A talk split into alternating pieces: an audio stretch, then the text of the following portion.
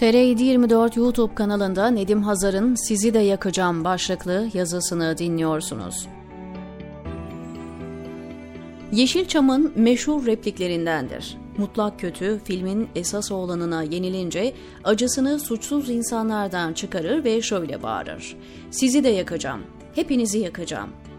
Birkaç kez daha yazmıştım. Söz Konfüçyüs'e atfedilir ve der ki, kaplana kanat takarsan yapamayacağı kötülük kalmaz. Bu cümleyi okuyunca yazının başına çomarlar, yandaşlar, troller üşüşmesin hemen. Zira Tayyip Erdoğan için yazmıyorum bunları. En azından şimdilik.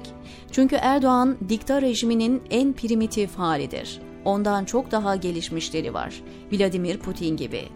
Bir çift Kanada sahip olunca Amerika'ya kadar müdahale edip seçimlerini etkileyebilecek bir güce ulaştı Putin. Şimdi de kendi gücünce dünyayı dizayn etmeye çalışıyor.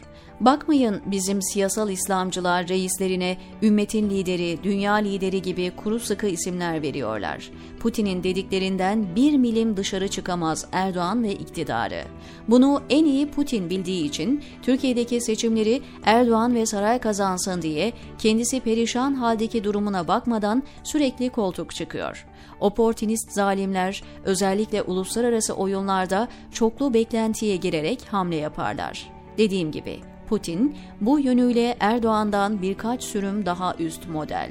Dolayısıyla bir hamle yaparken en az birkaç açıyla kazanacaksa yapıyor.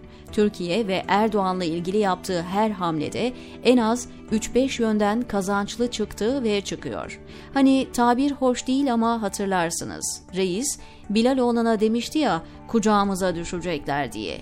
Doğrudur. Erdoğan kendi ülkesindeki herkesi belki kucağına çekti ama kendisi de başta Putin olmak üzere Araplar, Çin, ABD gibi pek çok ülkenin kucağında tatlı tatlı gevrekleniyor. Bütün bunları ne için yazıyorum? Lütfen en son Kur'an-ı Kerim'in yakılması olayına bir de bu açıdan bakınız diye. Olay neydi?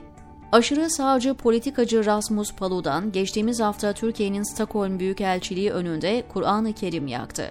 Karara Türk Dışişleri Bakanlığı'ndan jet tepki gelirken bakanlıktan yapılan açıklamada ülkemizin tüm uyarılarına rağmen İsveç'te bugün kutsal kitabımız Kur'an-ı Kerim'e karşı yapılan aşağılık saldırıyı en güçlü şekilde lanetliyoruz ifadeleri kullanıldı. Bu kadarla yetinmedi siyasal İslamcı iktidar. AK Parti sözcüsü Ömer Çelik de eyleme sert tepki göstererek bu bir ifade hürriyeti değildir. Tüm insani değerlere karşı düşmanca bir yaklaşımdır. İsveç makamları insanlığa karşı suç olan bir eylemin parçası olmuştur ifadelerini kullandı.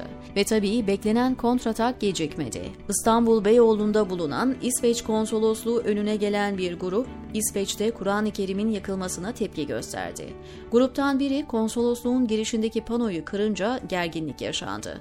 Kalabalık İsveç bayrağını yaktı. Faşist Rus zaten başlı başına oksimoron bir tanım gibi duruyor hem de İsveç'te yaşayıp siyaset yapan faşist bir Rus var. Eh tabii bunun Putin'in beslemesi olduğunu vurgulamaya bile gerek yok. Kur'an yakarak ne elde etmek istiyor olabilir ki? Düşünsenize Çin çıkarlarının ülkedeki temsilcisi Doğu Perinçek bile Putin'le Sultanahmet'te namaz kılmaktan bahsederken Putin Kur'an yaktırıyor. Hem bu eylemi yapmak için niçin şeriatla yönetildiğini iddia eden İran ya da Suudi Arabistan elçiliğini değil de Erdoğan'ın mekanını seçiyor? Putin bir taşla birkaç değil, kuş sürüsü indirmek istiyor da ondan. Birincisi İsveç'in NATO sürecini baltalamış oluyor. Türkiye'yi galeyana getirerek İsveç'in NATO'ya girmesine kerhen onay verdiği ABD görüşmelerinden hemen sonra yapıyor bunu. İkincisi Erdoğan'a şahane bir seçim pası veriyor. Üçüncüsü, Ukrayna'da beli kırıldıkça kendi halkının düşen desteğini cambaza bak ilüzyonuyla gölgelemek istiyor. Açıkçası İsveç hükümetinin bile böylesi bir tuzağa düşmesi ve oynanan bu açık oyunu bilse bile önemsemeden Kur'an yakmak ifade özgürlüğüdür gibi kendi ülkesindeki Müslümanlar da dahil dünya üzerinde bu dine inananların nefretini kazanması Putin'e yardımcı olmakta.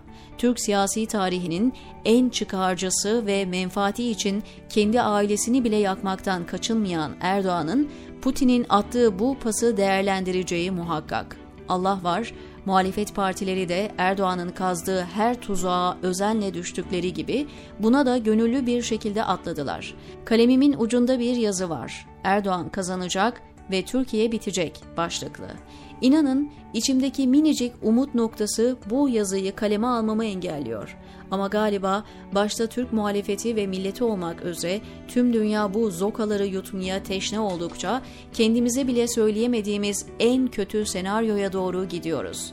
Yakacaklar memleketi. Gerçekten yazık diyor Nedim Hazar TR724'deki köşesinde.